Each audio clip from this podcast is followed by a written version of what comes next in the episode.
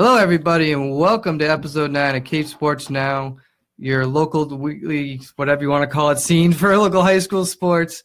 Uh, my name's Steve Derdarian, alongside Matt Goisman. Matt, it's May now. Again, it's warming up, and boy, do we have some really cool matchups coming up this week. Rematches, to be more Yeah. specific. A lot of rematches, teams who they lost to, either rivals or really close opponents the first time, Mhm. really want to get their revenge. And, and, and on top of that, look, a lot of these teams are trying to lock up a postseason spot within the next couple of weeks. So it's, it's going to be a really exciting finish in a lot of these sports, especially like baseball, for example, where Absolutely. you see a lot of teams really packed together. Mhm.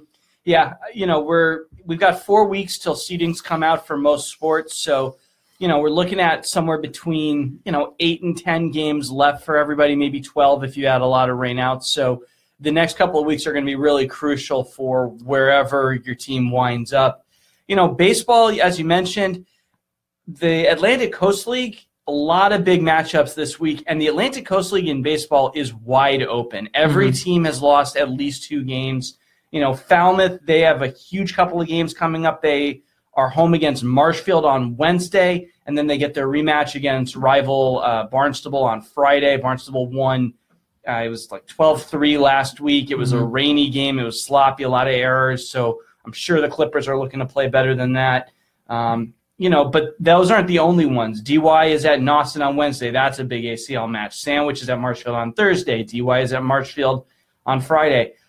Honestly, I wouldn't be surprised if we wound up with a tie for first in this league. I really am not sure that any one team is going to put it all together for a couple of games in a row and really take control of these standings.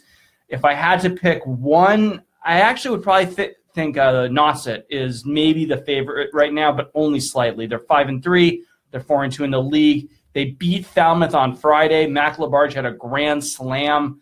You know, he was two for three, a steal, a couple runs scored, the four RBIs, obviously. Um, JP Labarge, four hits, no walks, eight strikeouts in the um, complete game victory. And it was, you know, the one run he earned was unearned. So Nauset is maybe in the strongest position right now, but only only slightly. Yeah, and I agree. I mean, both the Labarges, JP, and, and Mac are really Mhm. huge down the stretch, especially when you look at pitching to have, um, you know, and to have both of those guys there, and and both of them hold power bats too. For I think that's really key down the stretch. Um, and Nauset played a tough schedule. Look, I mean, they they went to go play Hopkins, in a very solid, well, not really Central Mass, but like Eastern Central Yeah, Mass, yeah, you know, it's a school. They, they took their licks there, but I, I think that kind of made them better for the long run. And, Mhm. and I think once they start really hammering down into a league schedule, um, they could really, uh, you know, make a run at it. Right.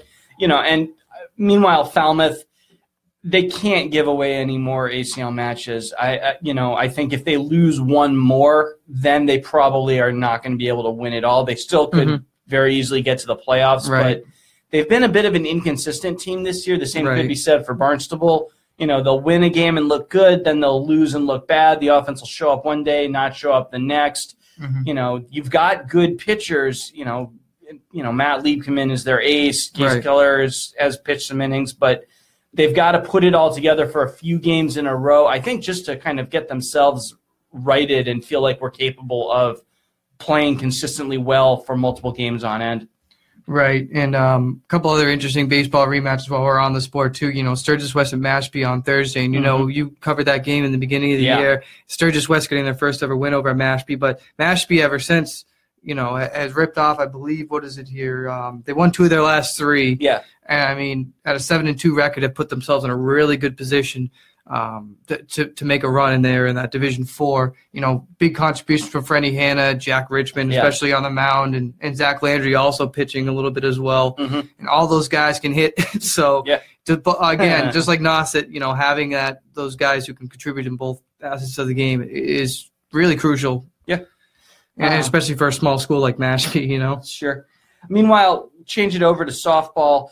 Steve was more willing to say this last week. I'm on board with him now. I, I think after last week, it's pretty uh, not obvious, but evident that Monomoy is the best softball team on the Cape.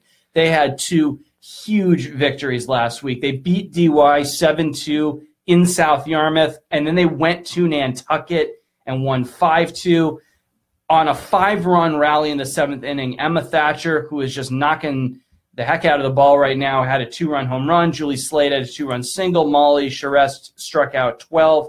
Now, Monomoy has four games this week. So, four games starting today, and their last one is Friday. So, they are definitely going to get their work in. These are all against teams that they have already beaten. Probably tomorrow's game against Rising Tide was the closest to 5 1. Player I think could really step up for them this week is Kathleen Prescott, who pitched the last two innings of Monomoy's 15 0 win against Sturgis West uh, on Thursday. Sturgis West is their opponent on Friday, by the way, so they'll see them again you know, uh, Prescott and Charest tag teamed a five team, a five inning no hitter in that game. You know, Prescott came in to pitch the last two, four strikeouts, one walk. Mm-hmm. They'll probably pitch Charest to start maybe all four of these games, but if they can get big leads, which they are very capable of doing, right. I would not be at all surprised to see Prescott finishing some of these games. Yeah, and I was a bit surprised to see that. You know, you look at Coach Stacy now. Really, just in past years, has kind of taken one pitcher and, and rode with her. Unfortunately mm-hmm. for her, the last three years that's been Molly Charest. So yeah. it is interesting to see that dynamic in what was thought to be a pretty much locked up position. But I, I think the thing is with Monomoy, I mean, they, they don't start it off easy. They start with Sandwich, and they they knocked off DY on Absolutely. Friday three to two. You know, Rain thoroughly um, or Turley, Turley my bad, I mispronounced her last name there. It, it, first of all, really cool to see a lefty, mm-hmm. fellow uh, left-handed uh, former baseball player. That that's cool to see. You know, she's five and three and, uh, 40 strikeouts and 53 innings pitched. So, I mean, she she can throw the ball well, and and uh, and big credit to her for battling a tough DY mm-hmm. lineup.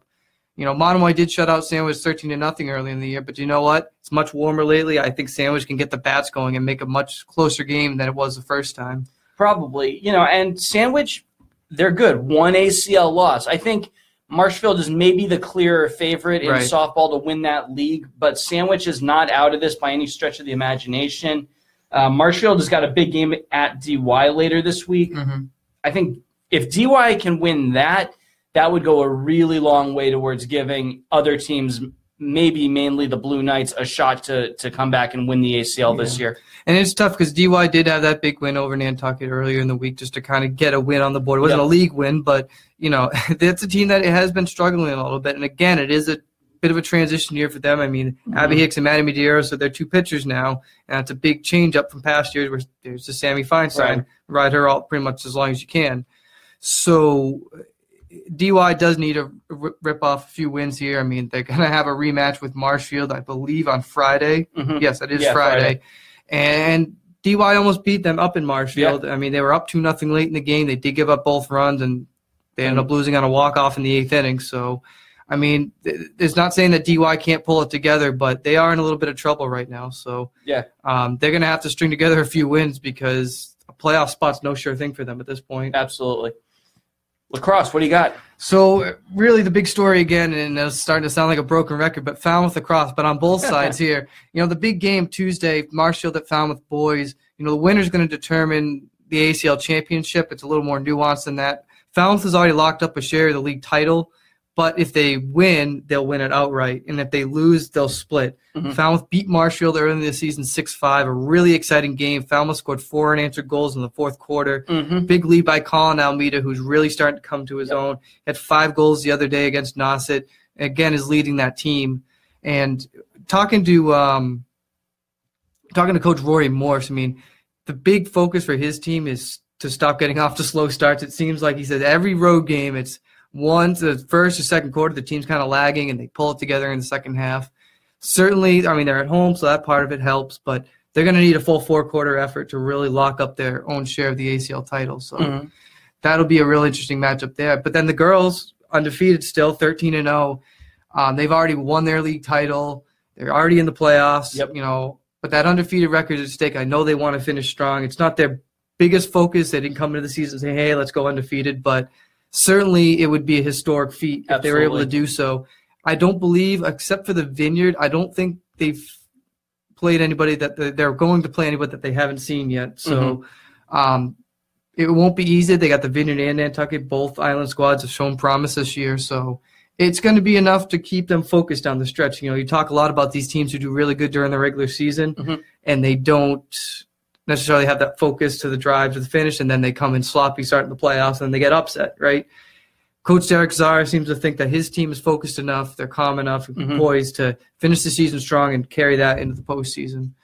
Um, and it was a big week for the Clippers this past week. I mean, Hannah Ginsburg, who was just coming back from a concussion a couple games ago, scores a winning goal in overtime against Sandwich. Mhm. Sandwich led the entire second half until Falmouth tied it, and then Falmouth finally took the lead in overtimes, or when they won it in sudden death overtime. So that was a huge win for them. And in the process, Kylie Azato, one of their other scorers, reaches 100 goals. So good accomplishment for her. A Lots going on for that team. Yeah, I that game struck me to some extent as maybe the difference between a veteran team and a younger team. Sandwich is all we frequently is a pretty young team just because Right. Kelsey Beaton does such a good job work building the youth like program in the Sandwich area for both lacrosse and field hockey. Mhm. Whereas Falmouth is loaded with seniors, loaded with players who are either Right. going to play lacrosse or field hockey at the next level. And then Quinn O'Rourke, who has been really, to use hyperbole, a bit of a revelation this year. I mean, she's really at another level this year. Right.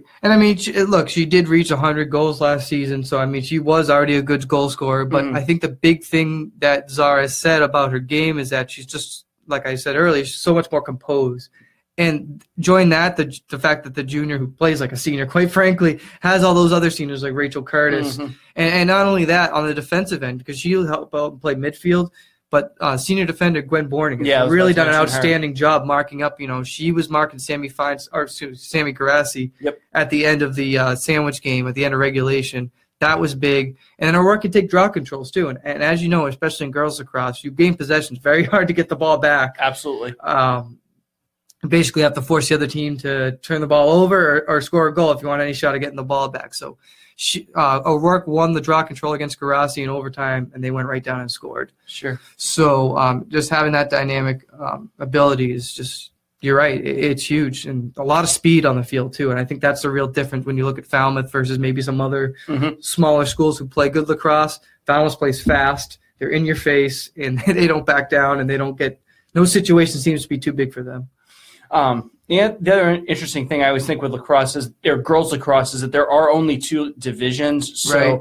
Falmouth, it'll be interesting to see once they get to the postseason, which, which they're already in, who they're seeded against, and what the size of the teams that they play are. Like I remember in field hockey, they matched up with Mashpee, Mhm. which is a much smaller school, but they're in the same division because field hockey is also just a two division sport, and it was not It's a much lower scoring game typically too. yeah, but this was a blowout. I mean, this was Right. a, a pretty big win for the Clippers, and it, Right. it looked like a mismatch. Right. So we'll see what happens when they get there in lacrosse. Right. You mentioned the Vineyard, um, which I thought was that's a good enough transition to girls tennis. And Mhm. on Friday we've got a match I've been looking forward to since the start of the season. It seemed- Finally, it was supposed to be at the start of the season. it was, and then it, you know, the start of the season was just literally a washout most Yeah. of the time. Martha's Vineyard home Friday against Sharon.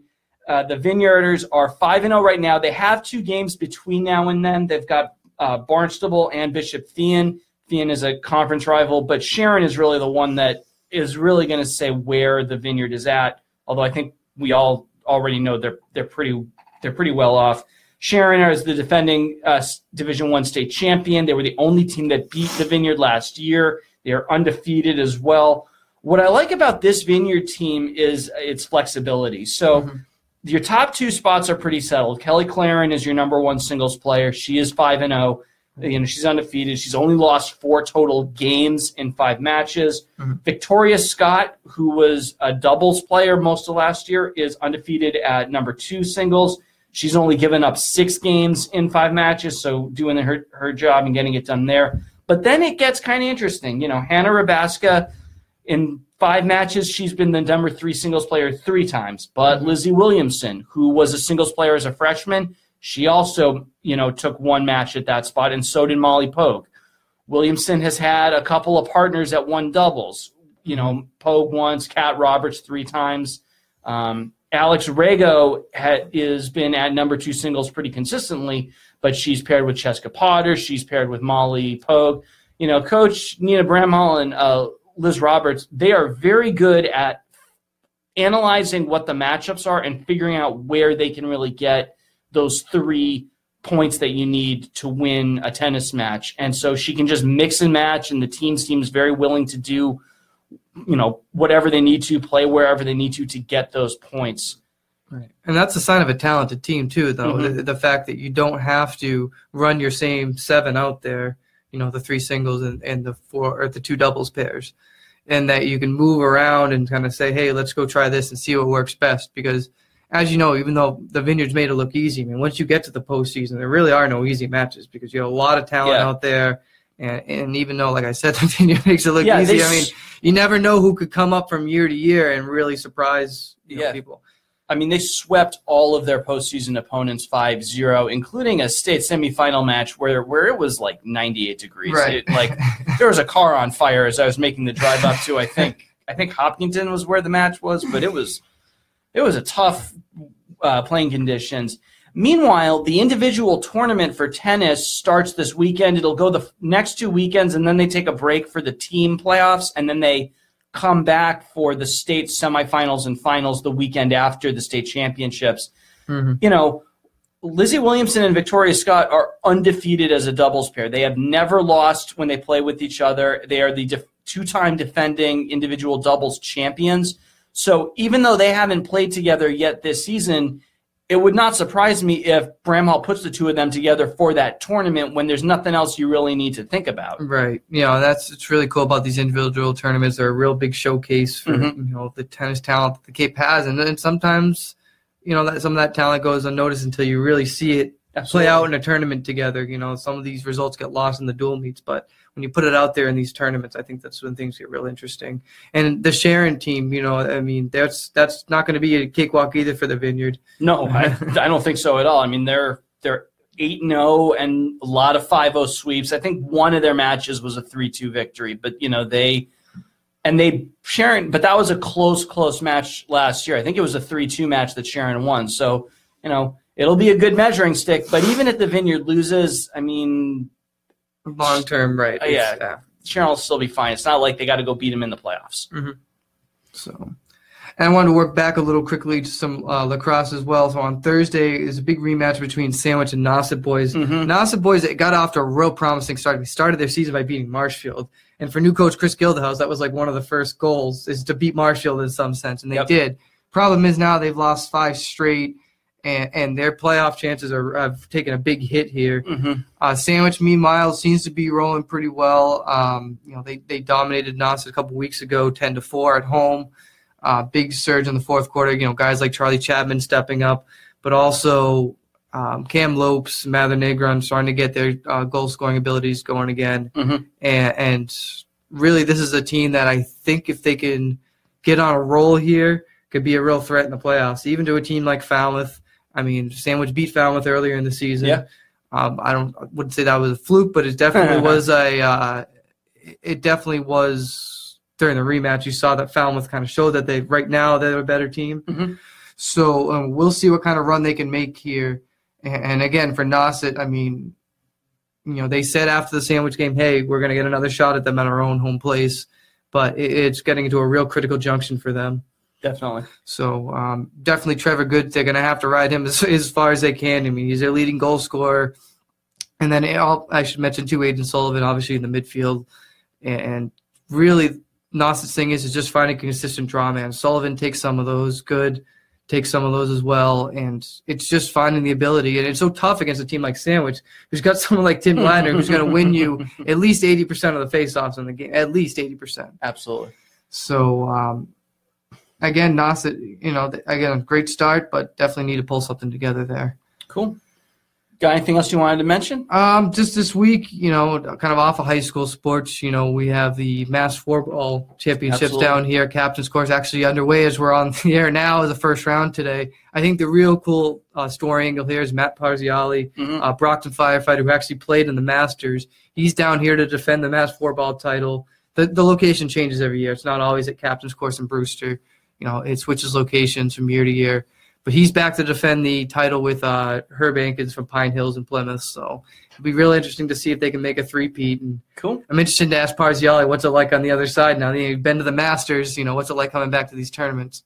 Yeah. And uh, one other cool event coming up this weekend is the Ragnar Cape Cod, which is this relay marathon where teams basically run across Cape Cod. I think in years past you would actually literally run over one of the bridges, but because of construction, it's they're not really doing that this year Right. Uh, because it's kind of dangerous. But so if you see runners like like lots of them at two in the morning or something, whether or not we're crazy to be doing it, there is a like method to the madness. So you know, I'll be doing it. We got another guy, Patrick Cassidy from the Times. We're on the same team. Looking forward to that.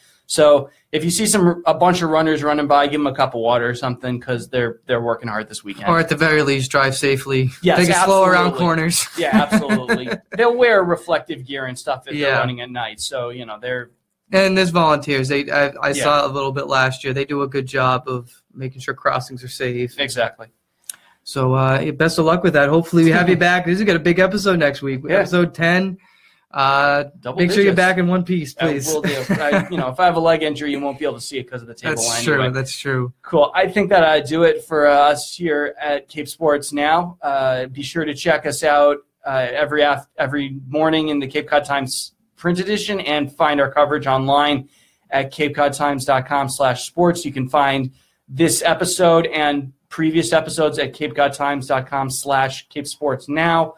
And you can find us on Twitter. I'm Matt Goisman, and you can find me at Matt Goisman CCT. That's M A T T G O I S M A N C C T. And I'm Steve Derdarian. You can find me on Twitter at Steve underscore Derdarian. That's D E R D E R I A N. We'll see you next weekend or see you next week for episode 10. Bye.